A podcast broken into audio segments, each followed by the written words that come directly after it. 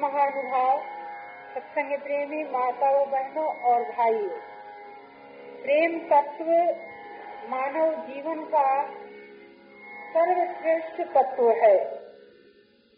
ऐसे तो इस व्यक्तित्व में स्थूल तत्व भी बहुत से हैं। भौतिक तत्वों से बने हुए शरीर में देखिए तो बहुत से स्थूल भाग भी हैं। और कुछ अंश तो इस शरीर का ऐसा है कि जिसको हम लोग देखना भी पसंद नहीं करेंगे। बीच से यहाँ से काट करके दो भागियों करके रख दिया जाए तो देखना भी अच्छा नहीं लगेगा, ऐसा भी दृश्य बन जाएगा। लेकिन इसी व्यक्तित्व में कुछ अलौकिक तत्व हैं कि जिनके आधार पर मानव जीवन बड़ा ही मूल्यवान हो गया है। उन अलौकिक तत्वों को हम लोग ज्ञान और प्रेम के नाम से जानते हैं। प्रेम रस की अभिव्यक्ति जीवन की सबसे ऊँची उपलब्धि है। छोटी उम्र की बात है। मुझे ऐसा लगने लगा कि मैं मनुष्य हूँ तो मुझे ऊँचा जीवन चाहिए। ऊँचा जीवन क्या कहलाता है, कैसा होता है, वो तो कुछ पता नहीं है।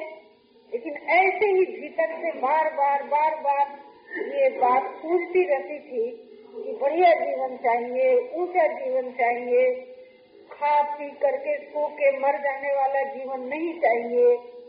तो पिताजी से, चाचा जी से और दरवाजे पर बैठक में कोई साधु संत आ जाए तो उनसे सबसे मैं पूछती रहती थी।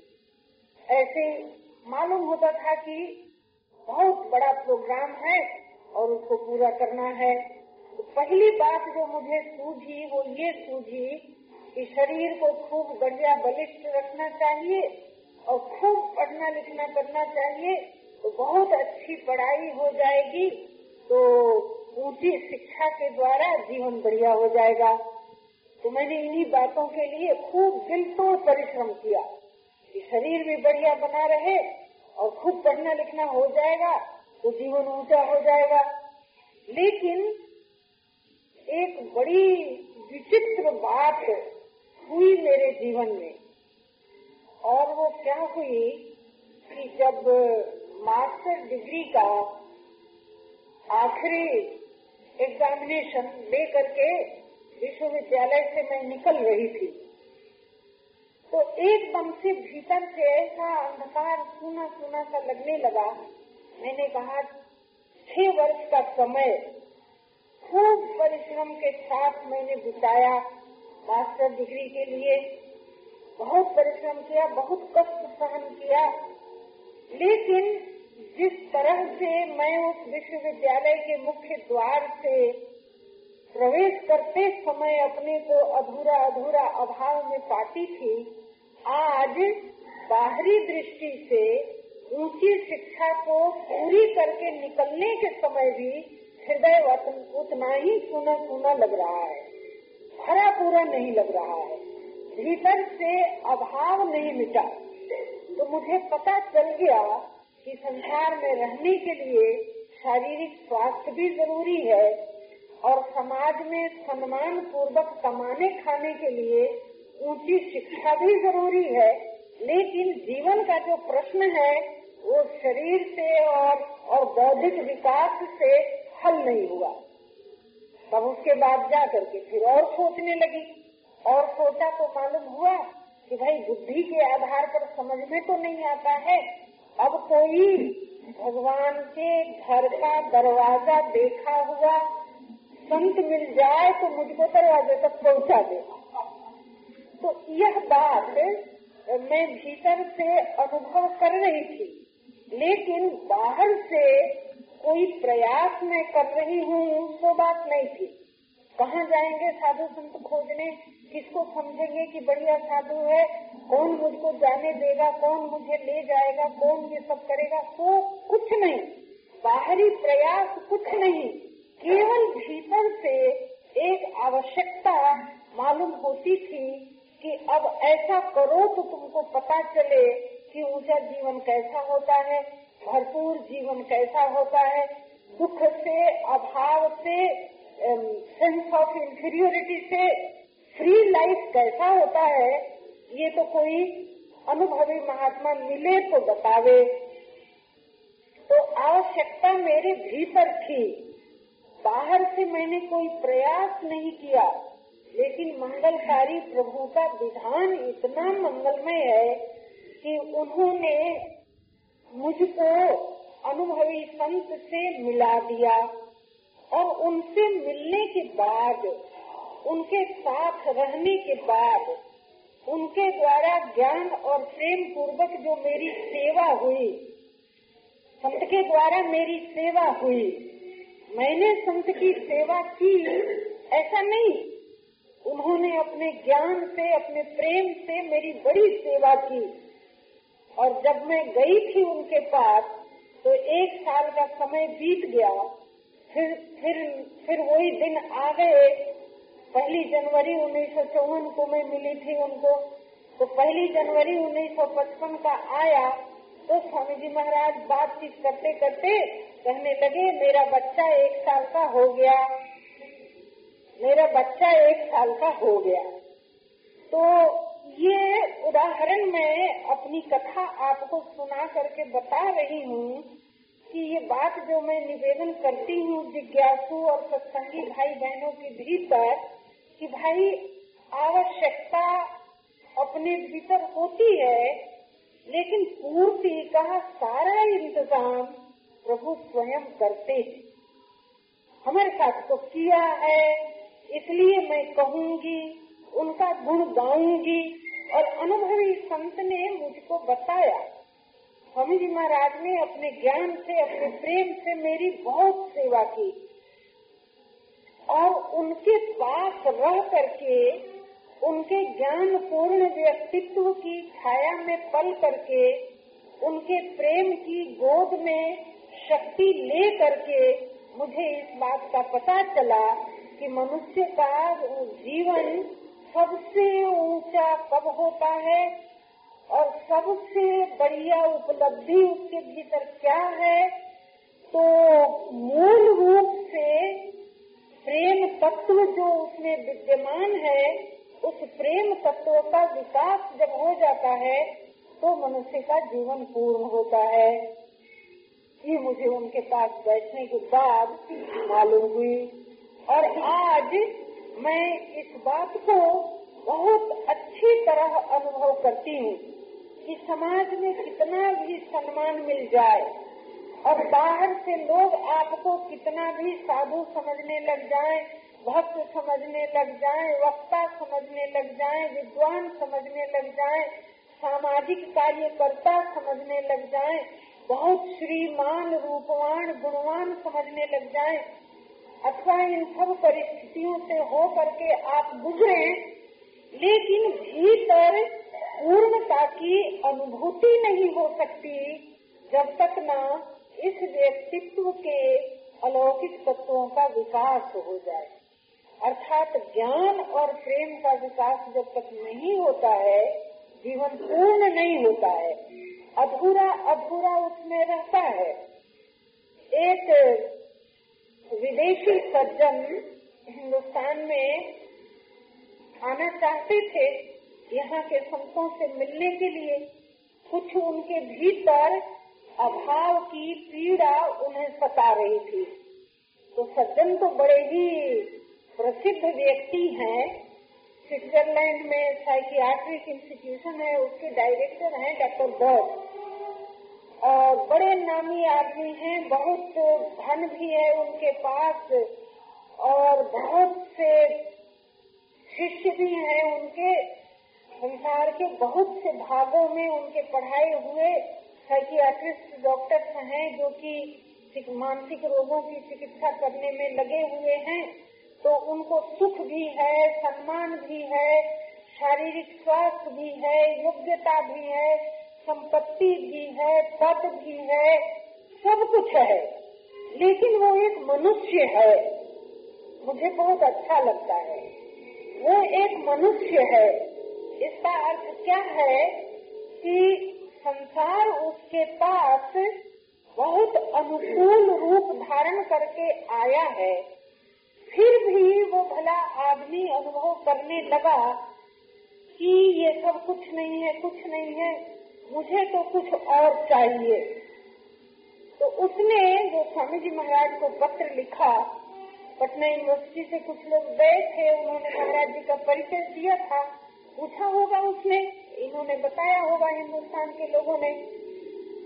तो उसने जो पत्र लिखा, उसने ये लिखा कि more and more we study in psychology find our cells hanging in air our findings are baseless Therefore, I want to come to Indian friends to find something solid, something more dependable which I can give to my students. ये उसने लिखा तो स्वामी जी महाराज के पास मैं पढ़ करके सुना रही थी और हंस रही थी मैंने कहा, स्वामी जी महाराज, इस भले आदमी ने भगवान का एक नया नाम सुनाया हम लोगों को। Something solid something more dependable अब वो बेचारे को यही भाषा आती थी। वो नहीं कह सकता था कि मुझे सच्चिदानंद स्वरूप चाहिए, कि मुझे पूर्ण ब्रह्म चाहिए, कि मुझे मैया कौशल्या का लाला राम चाहिए, कि कि मैया जशोदा का लाला कन्हैया चाहिए, ये सब वो नहीं कह सकता था। उसको मालूम ही नहीं था बैकग्राउंड ही नहीं था उसको पता ही नहीं था। लेकिन वो फील कर रहा था भीतर भीतर कि बाहर से इतना जो कुछ मुझको मिला है, ये सब बेसलेस है, ये सब हवा में डोल रहा है, ये सब निराधार है। इसके द्वारा जीवन में उसको सॉलिडारिटी की तरह कुछ नहीं मालूम होता था। तो something solid I want something solid I want something more dependable तो भगवान का एक नाम मोर डिपेंडेबल भी है। महाराज जी से मैंने कहा कि बेचारे को मोस्ट डिपेंडेबल कहने नहीं आया। तो वो जो देख रहा था वो उसको निराधार निराधार लग रहा था। क्यों भाई? तो योग्यता भी थी, संपत्ति भी थी, सुख भी था, सम्मान भी था, पद भी था, बहुत कुछ था। तो ये सारी चीज़ें जो संसार की सीमा के भीतर उसको मिली थी।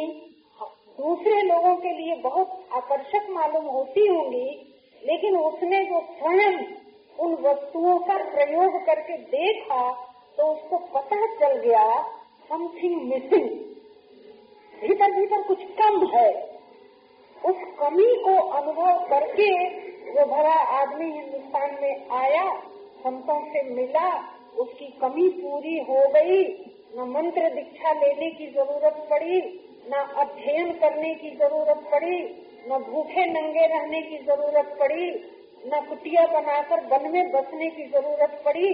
उसके भीतर बड़ी ज़बरदस्त प्यास थी कि आई वॉन्ट समथिंग सॉलिड मुझको समथिंग सॉलिड चाहिए। हम लोग अपनी परंपरा की भाषा में कहते हैं कि हम लोगों को अविनाशी जीवन चाहिए। हमको ऐसा आधार चाहिए कि जिससे कभी वियोग न हो। दुनिया के जितने आधार अपने को मिले, एक दिन मिले तो बड़ी खुशी मनाई गई और दूसरे दिन वे आधार छूट गए तो बड़ा शोक मनाया गया। होता है, हो रहा है। हमारे जान पहचान के एक सज्जन, उन्होंने बड़ी धूमधाम से लड़की की शादी की और बड़े प्रसन्न थे। मैं वहाँ मौजूद थी, बड़े प्रसन्न थे और मुझको अपने घर में बुलाया था, सब समाचार बताया था, दिखाया था और कहा था कि बड़ा अच्छा लड़का मिल गया, विदेश में बड़ा बढ़िया व्यापार उसका चलता है, खूब पढ़ा लिखा है, ये, वो, सब हो गया। कुछ दिनों के बाद मैं जब वहाँ से आ गई थी, बाद में शादी हुई तो कुछ दिनों के बाद मुझे सुनने को मिला कि बारात आ गई, रात के समय शादी हो गई, और दूसरे दिन सवेरा होने से पहले लड़के का देहांत हो गया, हार्ट फेल हो गया। तो ये आधार है। बहुत दिनों तक मैं सोचती रह गई कि ये क्या हुआ। तो यहाँ का आधार तो ऐसा ही है ये आता है, मिलता है तो व्यक्ति बहुत ही शक्ति के साथ उस आधार को पकड़ करके अपने को भाग्यशील समझता है, अपने को सिक्योर समझता है, अपने को बड़ा सुखी समझता है और वो बेचारा जानता ही नहीं है कि इसको बुलाने में और पकड़ने में और इस आधार को अपना सहारा बनाने में जितना समय लगा है, छूटने में उतना भी नहीं लगेगा। नहीं जानता है। अबोध अज्ञान संसार के स्वरूप से अपरिचित बड़े ज़ोर से पकड़ता है आधार को और छूट जाता है। तो सिवाय हाय हाय के और कुछ बचता नहीं है। तो हम लोग अपनी परंपरा के अनुसार क्या कहते हैं कि मुझे तो वह आधार चाहिए कि जिसको पकड़ करके फिर कभी दुनिया में असहाय न होना पड़े। तो हम लोग इस भाषा में प्रकट करते हैं, अपनी आवश्यकता को, अपनी मांग को। डॉक्टर बॉस ने दूसरी भाषा में प्रकट किया I want something solid I want something dependable तो उस बेचारे को न मंत्र दीक्षा लेनी पड़ी, न बाहरी कोई इंतज़ाम करना पड़ा भीतर से उसकी जोरदार प्यास थी कि मुझको वो चाहिए। उसके लिए बड़ा बढ़िया संयोग था जो उसने यहाँ के सब चकमक देख लिए थे। और वो सजग आदमी, वो सजग व्यक्ति इस बात को अच्छी तरह से पहचान गया कि यहाँ जो कुछ मिला है, उसमें कुछ भी सॉलिड नहीं है डिपेंडेबल नहीं है। ये उसने फील कर लिया था, मालूम हो गया था उसको। तो इधर की ओर से उसका विश्वास उठ गया। ये नहीं कि उसने डायरेक्टर के पोस्ट को छोड़ दिया हो। छोड़ा नहीं, अभी भी डायरेक्टर है वो वहाँ पर। तो पद को छोड़ दिया हो तो नहीं किया। खाना पीना छोड़ दिया हो तो नहीं किया। कपड़े छोड़ दिया हो तो नहीं किया। वन में भाग गया हो कि पढ़ाने का काम छोड़ दिया हो तो कुछ नहीं। लेकिन उसने अनुभव किया कि ये जो कुछ है, वो तो सॉलिड नहीं है डिपेंडेबल नहीं है। तो केवल इस अनुभव करने मात्र से संसार से उसका संबंध टूट गया। समझ में आता है? तो ये पद्धति स्वामी जी महाराज हम लोगों के सामने रखते हैं। हमारे लोगों का एक एक अजीब प्रकार का ख्याल बना हुआ रहता है। एक धारणा बनी हुई रहती है कि भाई चलो अब अब सत्संग की तैयारी करनी है, अब जीवन की खोज करनी है तो जल्दी जल्दी हिसाब खत्म करो जल्दी जल्दी दुकान बंद करो जल्दी जल्दी परिवार वालों से छुट्टी मांगो। एक सज्जन हमारे पास आश्रम में आए तो कहने लगे कि बहन जी, हम क्या क्या तैयारी करें? तो हमने ऐसे ही कहा अरे भैया, तैयारी करने की क्या बात है? अगर इस दृश्य जगत में से अपना विश्वास उठ गया तो ये जहाँ के तहाँ कुशल से रहेगा, आपका काम बनेगा। तो कहने लगे कि तब मैं बाल बच्चों को लिख करके भेज दूँ कि अब हमको अब मत मानना? तो उन बेचारे को विश्वास दिलाने के लिए मैंने कहा कि हाँ लिख दो। तो हर एक को, एक लड़की विदेश में थी, एक लड़की वहाँ भिलाई में है और लड़का है इलाहाबाद में तो सब जगह उन्होंने पत्र लिख लिख के भेजा कि देखो अब मैं साधक बन रहा हूँ, अब मैं सत्संगी बन रहा हूँ, अब मुझको संसार से संबंध तोड़ना है तो तुम लोग अब ऐसा मान लो कि तुम लोगों की ओर से मैंने संबंध तोड़ दिया और मुझको अपने काम के लिए बुलाना मत, बुलाने की चिट्ठी मत लिखना। और बेचारे जो जो समझ रहे थे, अपने लिए उपयोगी सब चिट्ठी लिख लिख के भेज रहे थे। लिखे और ला करके मुझको दिखाएँ। बहन जी, देखिए, मैंने ऐसा लिखा है। उम्र में बड़े हैं, भाई साहब करती हूँ मैं उनको, बहुत आदर सत्कार है उनके प्रति। तब भी तो आदमी के भीतर एक ख्याल बना हुआ है कि बाहर से कुछ क्रिया करेंगे तो संबंध टूटेगा। अरे भाई, संबंध अगर क्रिया से बना होता तो क्रिया से टूटता। संबंध तो तुम्हारे मान लेने से बन गया है। तुम मानना छोड़ दो, टूट गया। तो जिस दिन डॉक्टर बोस स्विट्जरलैंड से चल रहा होगा हिंदुस्तान आने के लिए, उसके पहले ही उसका विश्वास उठ गया। संसार की उपलब्धियों में से तो संबंध टूट गया। उसमें विश्वास नहीं रहा, काम नहीं छोड़ा। काम के बदले में जो मिला, उसका महत्व उसके जीवन में से निकल गया। परिस्थिति को नहीं बदला। उसने अपने विचारों में परिवर्तन ले लिया कि ये सब सॉलिड नहीं है, ये सब डिपेंडेबल नहीं है। और सुना है ऐसा कि हिंदुस्तान में साधु संत जो होते हैं, उनके पास समथिंग सॉलिड होता है। ये उसने सुना था। तो यहाँ तो कुछ नहीं मिला है। अब चलो हिंदुस्तान जाते हैं, वहाँ साधु संतों के पास कुछ सॉलिड होगा, कुछ डिपेंडेबल होगा तो वे दे देंगे।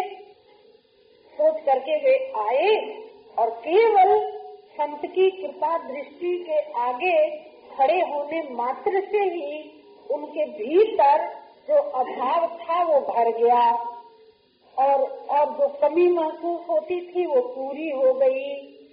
तो उसे कुछ भी तैयारी नहीं करनी पड़ी। ऐसे ही हो गया। यह उदाहरण दे करके भाई बहनों की सेवा में मैं यह निवेदन करना चाहती हूँ कि यह मानव जीवन का सत्य है। यह एक व्यक्ति का उदाहरण नहीं है। और ऐसे ही सत्य का दर्शन स्वामी शरणानंद जी महाराज हुए, जिन्होंने कलिकाल के हम सभी अल्प सामर्थ्य वाले साधकों पर कृपा करके यह बता गए हम लोगों को सुना गए कि भैया, मानव के जीवन की एक बड़ी विलक्षणता है। वो विलक्षणता क्या है कि यदि तुम सत्य से अभिन्न होना पसंद करते हो, यदि तुम सर्वोच्च जीवन की आकांक्षा रखते हो, यदि तुम प्रेम स्वरूप परमात्मा के प्रेमी होना चाहते हो तो तुम्हारे भीतर की जो यह मांग है, वो मांग ही सर्वश्रेष्ठ साधना है।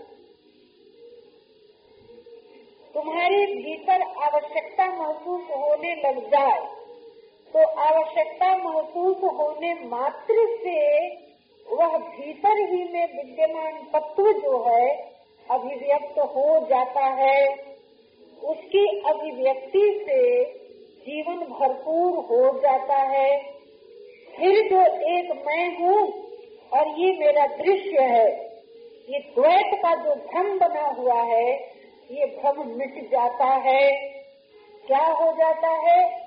सीमित अहम भाव की सीमा समाप्त हो जाती है। सीमित अहम भाव की सीमा समाप्त होने से वास्तविक जीवन के साथ अभिन्नता हो जाती है। आज हम सब लोग क्या अनुभव कर रहे हैं? तो ऐसा अनुभव कर रहे हैं कि क्या बताऊँ? मुझमें संसार का बड़ा आकर्षण है। संसार की ओर बड़ा खिंचाव है, बड़ा चिंतन भी है, शरीर के नाश हो जाने का भय भी है।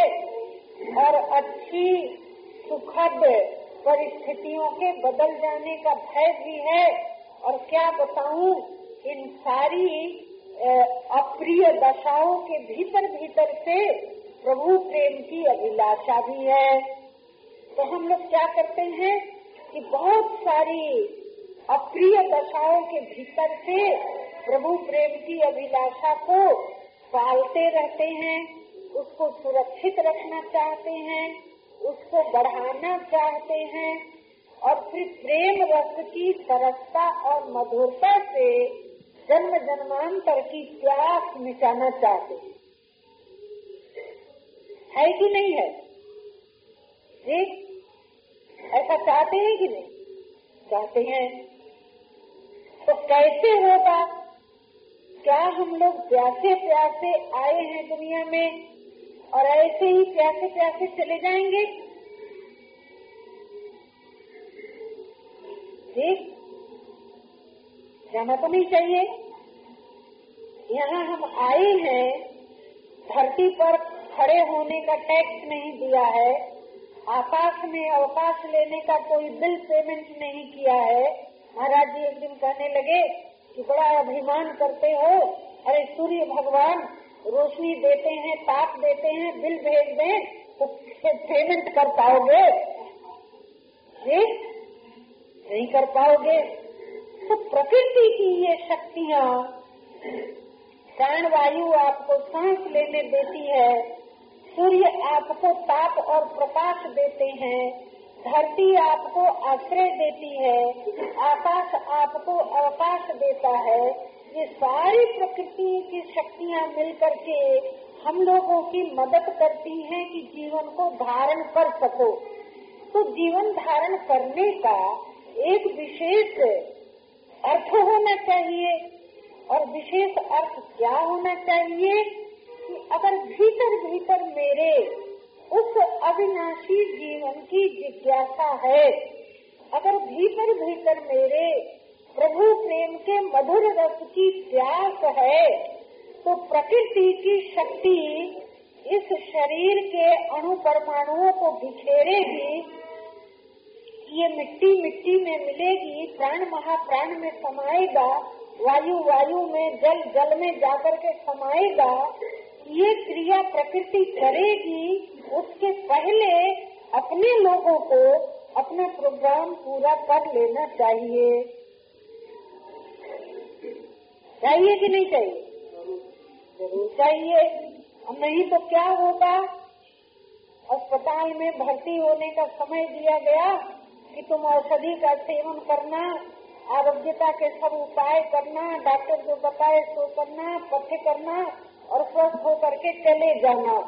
और कोई अस्पताल में भर्ती हो जाए और डॉक्टर की सहायता ले ले, दवाई ले ले, सब ले ले, पत्ते ले ले, और उनका सेवन न करे, बीमार होके वहाँ पड़ा ही रहना पसंद करे तो जो रोगी दवा भी न खाए पथ्य भी न करे, डॉक्टर का कहना भी न माने, आरोग्यता भी प्राप्त न करे तो उसको अस्पताल में रहने का ऑर्डर मिलेगा। नहीं मिलेगा तो मानेगा ही नहीं तो नियम के अनुसार उसको निकाल दिया जाएगा।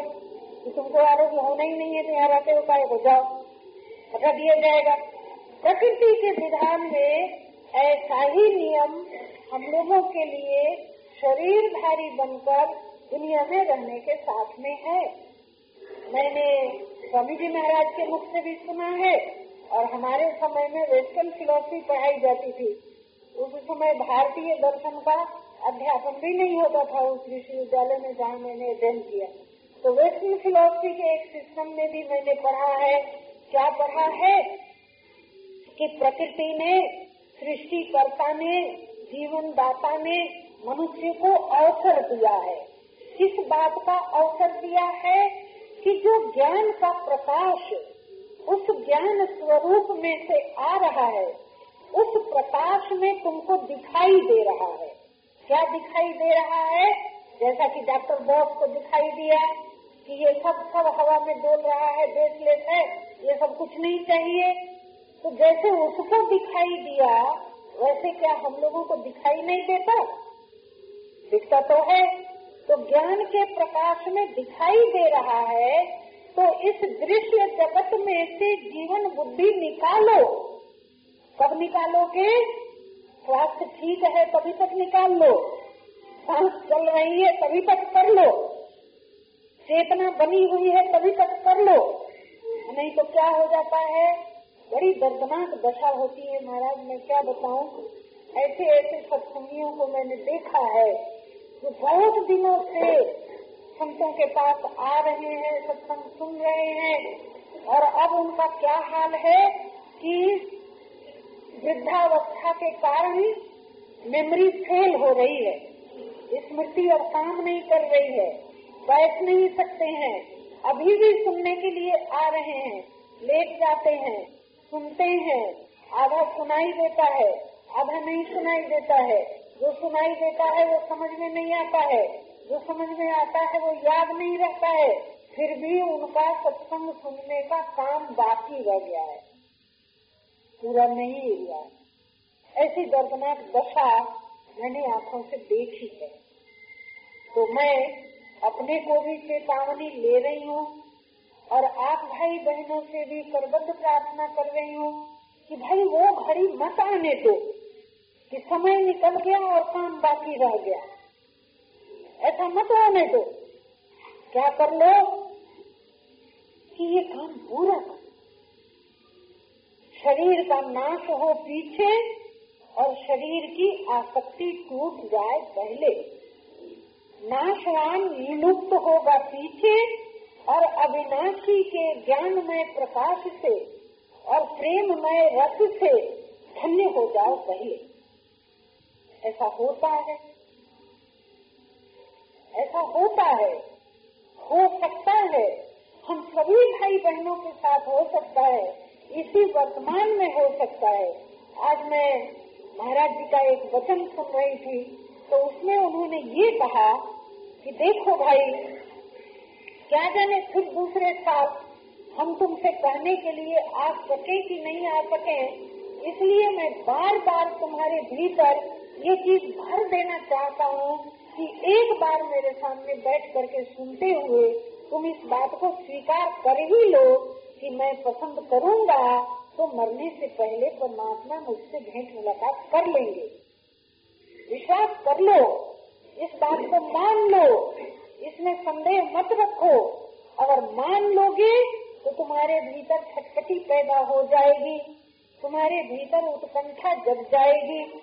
और उदाहरण दिया शबरी का। उनके गुरु ने कहा कि, शबरी जी, आप यहीं पर विराजमान रहिए। इसी आश्रम में रह करके साधन कीजिए। प्रभु जब आएँगे तो आपको इसी जगह पर मिलेंगे। तो उसने सुन लिया गुरु की वाणी से तो उसके भीतर एक टेंट लग गया। प्रभु आएँगे प्रभु आएँगे। तो वो तो वेदांत का सत्संग उसने सुना ही नहीं था, शास्त्रों का अध्ययन उसने किया ही नहीं था। ज़िंदगी का विवेचन उसके सामने था ही नहीं।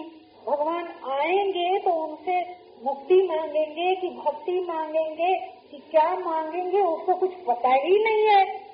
तो भगवान से हम क्या मांगेंगे, क्या लेंगे?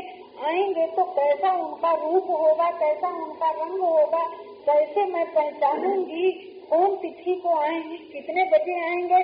वो सब कुछ नहीं। गुरु ने कहा कि प्रभु आएँगे। और आएँगे इस आशा में, उस महिला के भीतर ऐसी उत्कंठा जग गई, ऐसी उत्कंठा जग गई कि संध्या समय घर कुटिया को साफ़ करके, चटाई बिछा करके दीपक जला के दरवाजे पर रखती है और अपलक नयनों से वनपंथ निहार रही है। प्रभु आ रहे हैं, प्रभु आ रहे हैं, प्रभु आते होंगे। प्रभु आएँगे, अब पहुँच जाएँगे, अब आ जाएँगे। करते करते उस उस गहरी उत्कंठा में उसके भीतर अलौकिक अविनाशी रस की ऐसी बाढ़ आ जाती कि शरीर धर्म उसका छूट जाता। भूख नहीं है, प्यास नहीं है, नींद नहीं है। संध्या काल बैठी थी, सवेरा हो गया। कैसे रात बीत गई पता नहीं है। तो मैं कभी कभी सोचती हूँ तो मुझे ऐसा लगता है कि कि अवतारी पुरुष बन करके, साकार सगुण साकार प्रत्यक्ष हो करके आए बहुत देर में, लेकिन अपने ज्ञान स्वरूप से, अपने प्रेम स्वरूप से, वे तो उसी दिन मिल गए शबरी को, जिस दिन उसने गुरु की वाणी में विश्वास किया। अपना अपना स्वाद भूल गई, अपना खाना भूल गई, अपना सोना भूल गई। सर्दी, गर्मी का पता नहीं है, दिन रात का पता नहीं है। अखंड स्मृति, अबाध प्रियता आएँगे तो क्या खिलाऊँगी, क्या पिलाऊँगी, कैसे आनंदित करूँगी? स्तुति करने तो हमको आएगा ही नहीं तो कैसे उनकी अभ्यर्थना करूँगी? तो जो कुछ उसके भीतर है, अभिलाषा जो है, वो प्रभु को आराम देने की है, उनको प्रसन्न करने की है, अपनी मुक्ति भक्ति की बात वो बेचारी जानती ही नहीं थी क्या सोचेगी क्या करेगी। तो ये उदाहरण है, बड़ा अच्छा लगता है मुझे सोचने के लिए कि कितनी बढ़िया बात है। स्मृति, जो जो भगवत स्मृति मनुष्य के भीतर एक बार जग जाती है तो स्वामी जी महाराज ने बहुत ही विशद और बहुत गहन व्याख्या किया है स्मृति शब्द का। वो कहते हैं कि स्मृति प्राप्ति के समान फल देने वाली होती है। स्मृति साधन की अभिव्यक्ति का आरंभ भी है और साध, साध्य से अभिन्न होना भी है। स्मृति की बड़ी महिमा है। आज अपनी दशा पर बहुत लज्जा आती है, सोच करके कि जो अपना नहीं है, उसकी याद तो भीतर में ज़बरदस्ती भरी हुई है। और जो सदा सदा से अपना है, जब मैं उनसे नाराज़ रहती थी, तब भी मेरी रक्षा करते थे। जब मैं उनकी आलोचना करती थी, तब भी वे मुझ पर कृपा बरसाते थे।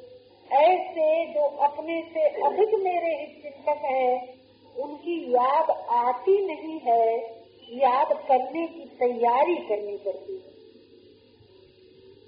लाज शर्म की बात है कि नहीं?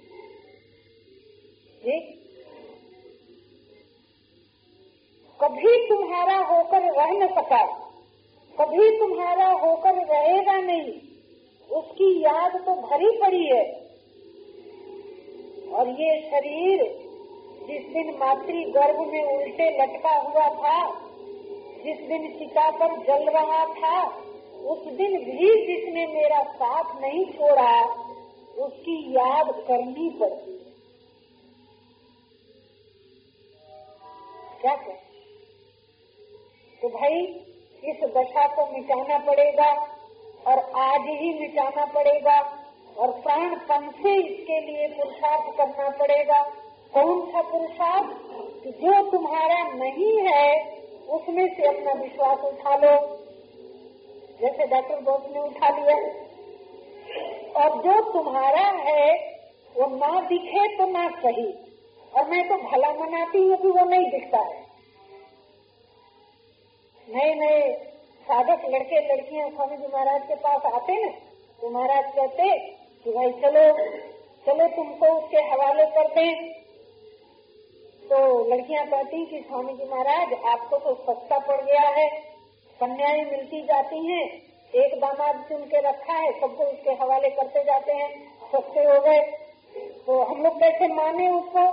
दिखते तो है नहीं, जानते तो है नहीं। तो महाराज जी हँसते, कहते कि, देखो कोई और होता तो मैं सोचता, हमारा तो एक ही है, हमारे पास आओगे तो हम उसी को देंगे। और वो इतने समर्थ है कि सारी सृष्टि के जितने लोग उसके होना पसंद करते हैं, वो सबको निकाल सकता है। बड़ा वीर है, बड़ा बड़ी सामर्थ्य है उसमें, बड़ा ही ऐश्वर्यवान है। तो और लोग जो कहते थे कि दिखता नहीं है तो मैं क्या करूँ? कैसे उसको अपना मानूं? तो मैंने जब अपनी ओर देखा तो मुझे बड़ी खुशी हुई।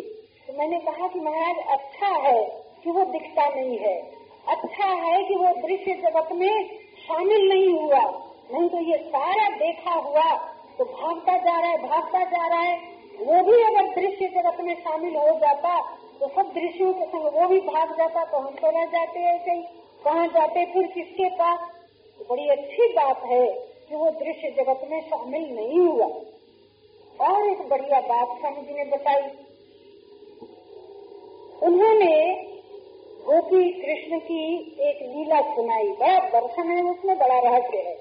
कहने लगे कि एक दिन लीलाधारी के मौज में आ गई तो उन्होंने कहा कि, सखियों, सखाओ, चलो, आज हम एक खेल खेलेंगे।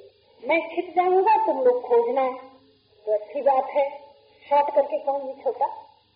तो छिप गए और सब लोग खोजने लगे। इस कुंज में चलो, उस कुंज में चलो, यहाँ खेलते होंगे, चलो, वहाँ बंसी बजाते होंगे, चलो, वहाँ गौओं के बीच में छिप गए होंगे, चलो, उस पहाड़ की गुफा में छिप गए होंगे, चलो, जमुना तट पर चलो, खूब खोजे खूब खोजे, चारों ओर घूमते फिरे घूमते फिरे। पता ही नहीं लगे कहीं नहीं मिले, क्या करें? तो कहने लगी एक सखी कि छोड़ दो, अब तो नहीं मिल रहा है, अब क्या हो गया? कि साधक की सब दौड़ धूप खत्म हो गई।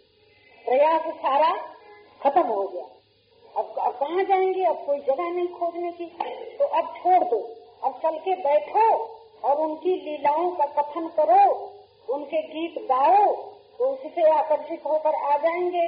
तो ये भी चला, फिर भी नहीं मिले। तो सब प्रकार से जब वे लोग हार गई और एकदम व्याकुल होकर के कोई मूर्छित हो रहा है, कोई अधीर हो रहा है कोई अपनी असमर्थता सोच रहा है कि हाय, हम तो ढूंढ ही नहीं सके, प्यारे तुम कहाँ हो? करके जब सारा प्रयास खत्म हो गया तो इसी में प्रकट हो गए। तो प्रकट हो गए तो सब बहुत आनंदित हो गए। तो खूब खेल होने लगा सब आनंद मनाया जाने लगा। तो एक गोपिका, सखी जो थी, वो आके कहने लगी, पकड़ के उनको कि प्यारे, सच बताओ, तुम कहाँ छिपे थे? हमने तो बहुत ढूंढा बहुत ढूंढा। कोई जगह नहीं छोड़ी, तुम तो कहीं मिले नहीं। सच बताओ, तुम कहाँ थे? वो तो सत्यवादी है कहते हैं कि मैं कभी मिथ्या नहीं बोलता हूँ। मैं बिल्कुल सत्य कहता हूँ। तो कहते हैं कि सखी, मैं बिल्कुल सत्य कहता हूँ। मैं तो तुम्हारे में ही छिप गया था। तुम्हारे ही में छिप गया था। तो इतनी सच्ची बात है कि हम लोग सोचते हैं कि परमात्मा तो दिखता नहीं है। तो भाई, मुझसे बाहर हो तब न दिखे। ये रहस्य पकड़ में आता है। तो तुम्हारे ही में है। तो जो अपने ही में है, वो अपने से अलग दिखाई कैसे देगा? तो कभी मत सोचना कि वो अलग से दिखेगा, तब हम उसके भक्त बनेंगे। भक्त बन जाओगे तो वो एक ही दो बन करके खूब लीला करता है। उसमें उसको कोई दिक्कत नहीं होती है। लेकिन भक्त बनने के पहले सोचो कि वो मुझे दिखे तो कैसे दिखेगा? जो तुम्हारे ही में है, जो स्वरूप में ही है, जिस स्वरूप में ही तुम हो तो जो स्वयं ही है, जो स्वयं ही है, वो दृश्य कैसे बनेगा? इसलिए वो दिखता नहीं है। तो बिल्कुल सच्ची बात उन्होंने बता दी, सखी, मैं तो तुम्हारे ही में छिपा था। तो है वो अपने भीतर, और सखियाँ ढूंढ रही है बात इस कुंज में जाओ उस गली में जाओ, उस वन में जाओ, उस वृक्ष के नीचे देखो, उस गुफा में देखो, उस गऊ की मंडली में देखो, उस यमुना जी के तट पर देखो। देखो भाई, दौड़ते फिरो। हम लोग भी दौड़ते फिरते हैं। वहाँ हरिद्वार में जाके बसेंगे तो मिलेगा। वहाँ जाके ऐसा करेंगे तो मिलेगा, अब ऐसा खाएँगे तो मिलेगा, अब ऐसा पहनेंगे तो मिलेगा। अब हरी भाई किसी दिन सोच सकते हैं कि समाज का काम छोड़ के चुप बैठो तो मिलेगा। तो यहाँ जाओ, वहाँ जाओ, ये देखो, वो देखो कर लो वहाँ नहीं जाता है तो क्या करोगे? लेकिन भाई, सच्ची बात क्या है कि जो अपने ही में है स्वस्वरूप में ही है, जिसमें तुम हो, जो तुम में है वो बाहर कहाँ मिलेगा? कैसे मिलता है, उसकी ज़रूरत अनुभव करो तो वो तो एकदम तैयार खड़ा है। प्यार की प्यार की जो भावना है और प्रेम का जो रस है, वो हम लोगों से भी ज़्यादा परमात्मा को मीठा लगता है। स्वाद वही जानते होंगे, हमको तो क्या पता। हम तो वासनाओं की तृष्णा में जलते हैं। तो प्रेम रस का मधुर स्वाद कैसा होता है हमको क्या पता? लेकिन उनको पता है। तो तो उनको बड़ा चाव है इस बात का। आपके भीतर आवश्यकता जब जाए तो वहीं पर वे मौजूद हैं। उनको दूर से कहीं से चल के आना नहीं है। है, निकल गया तो तो प्रेम ही प्रेम रह गया तो ज्ञान ही ज्ञान रह गया। तो ऐसा जो प्रेम स्वरूप, ज्ञान स्वरूप, शुद्ध रूप का साधक है, उसके संग खेलना, उसका जूठन खाना, उसको गोदी में उठाना, उसको पीठ पर चढ़ाना, उसको हर प्रकार से रिझाना, भगवान का खेल हो जाता है। तो तुम क्या करोगे? हमने हमने जिन संत की शरण में बैठ करके साधना आरंभ किया, उनसे भी सेवा ली। जिन माता पिता की गोद में ये शरीर पैदा हुआ, उनसे भी सेवा और प्यार लिया और अब उस अनंत ऐश्वर्यवान सृष्टिकर्ता के आधार को पकड़ के बैठे हैं तो अब उनसे भी सब प्रकार से सेवा और प्यार ले रहे हैं। मिलता है भाई बहुत मिलता है।